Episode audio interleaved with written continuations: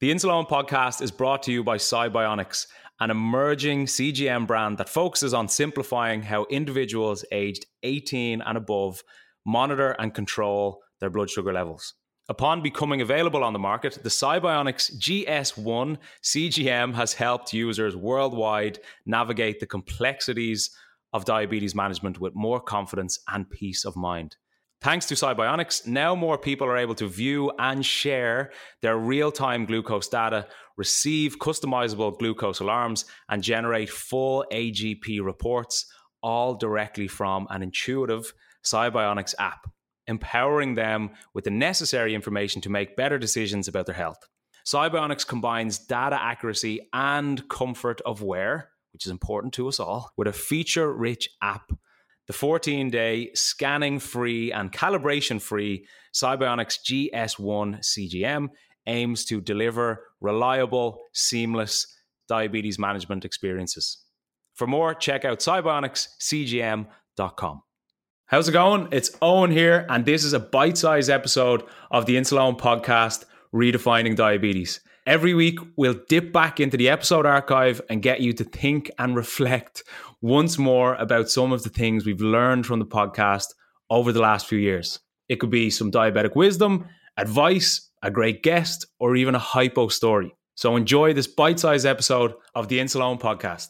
In an ideal world, you were going out for a pizza how many units of insulin would you usually take and how long before the pizza comes out? Obviously, in an ideal world, you can't predict when the waiter is going to come out with the food, but ideally. Typically, if I'm eating pizza, I will always half my dose.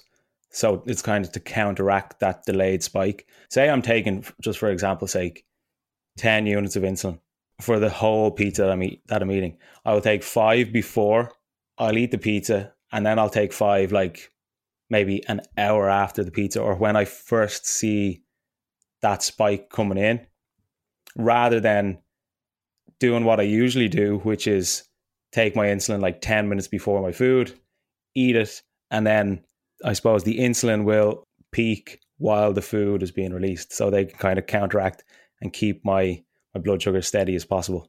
Okay, so five and five to keep it steady as opposed to 10 and nothing where it'll just go all over the shop.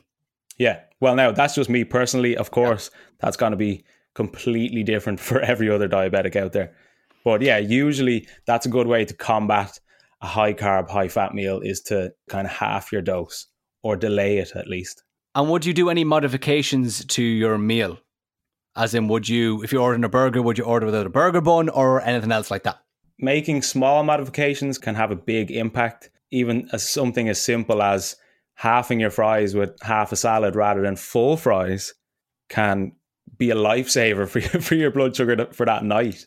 So small modifications like half in your fries, half in a salad, deciding on a low carb meal, getting your dressing or sauce on the side. The sauce can always be a killer. Why? Because, right, even when you get a salad and it's loaded with dressing or sauce or whatever it is, you don't particularly know what's in it. It can be something as small as dressing, and you're like, ah, oh, no, it's grand, it's grand, it's just dressing. But that could be like the silent killer, where it could be loaded with sugar, it could be loaded with carbs, or loaded with fat, and that can have huge, huge impact on your blood sugar. So something as simple as just getting your sauce on the side and not loading it on that can that can always help. Always ask. It's like me with mustard. I hate mustard on. I hate it. I'll hmm? vomit up if I eat mustard. So I always have to ask is the mustard. Not because of a medical reason, because I hate it. And I suppose I'm lucky like that. you are lucky. I'm interested in you, Eoin. What's your favorite thing to eat when you eat out, and how do you counteract it with insulin? My favorite meal is Chinese food. I love Chinese food and I would eat it. I'd eat it for the rest of my life. But I used to get a Chinese every Friday, right? And I'm a big believer in trial and error with diabetes. So generally, you'll eat something, you'll see how your blood sugar reacts. You probably won't get it right the first time in terms of your insulin dose, but you can eat it again. You can try again, and then you'll know for the third time. You know that way? Mm-hmm. So it's like once you'll get some knowledge. Second time, you'll know more. Third time, good to go. You can perfect it. But I used to get a Chinese every Friday and every single weekend. It was just a different reaction in my body. It was an absolute nightmare. Friday night, I just wouldn't sleep because my blood sugar just, I just could not get it right. And it used to drive me mad. So I used to, much like the pizza effect, where I would take my insulin, eat the food, go low because the insulin has started working, but the food hasn't yet been released into my bloodstream. So I go low, treat that low, and then it could be like two or three hours later that Chinese is then being released, and my blood sugar just goes up and up and up and up and up. And I would just be taking loads of insulin and it wouldn't settle down. It's a nightmare. And when you say Chinese, what what's in your Chinese? Is it rice, curry, chicken, stir fry, chips? Yeah, be like chicken balls, rice, sweet and sour sauce. That was my favorite thing. Chips, spring rolls, prawn cracker. Oh, jeez, I'm getting hungry now. Even thinking about it. but no, look, it's. I suppose eating out and and getting takeaway food. It's, it's something that you shouldn't stop because of diabetes. But I'm a big believer in like I'm a big believer in not letting diabetes stop you do anything, even something as simple as getting Chinese food or eating out at a restaurant.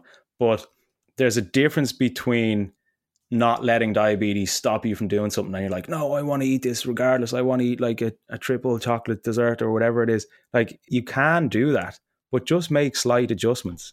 Don't let diabetes stop you from doing something, but just be clever about it. Because if you go out on a Friday night and you just make all the wrong decisions with the food that you eat, you could be struggling for the whole weekend.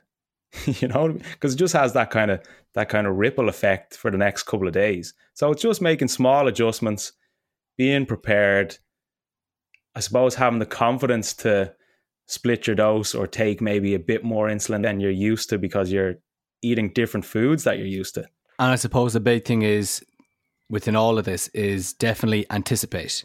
Anticipate it think about it before you go out and adjust your insulin to what you're actually going to eat, depending on high carb or high fat.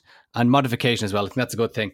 And even if you get full chips, you don't have to eat them. But then I find that awful hard if I'm trying not to eat them and then they're in front of me, I just start picking at them. I'm like, oh, I know. They're lovely. Well, that's the thing. They're Especially picking. when you're at a table of people and they're none of them are diabetic and they're all getting whatever they want. It's like, oh, geez, I want, I want to eat all that.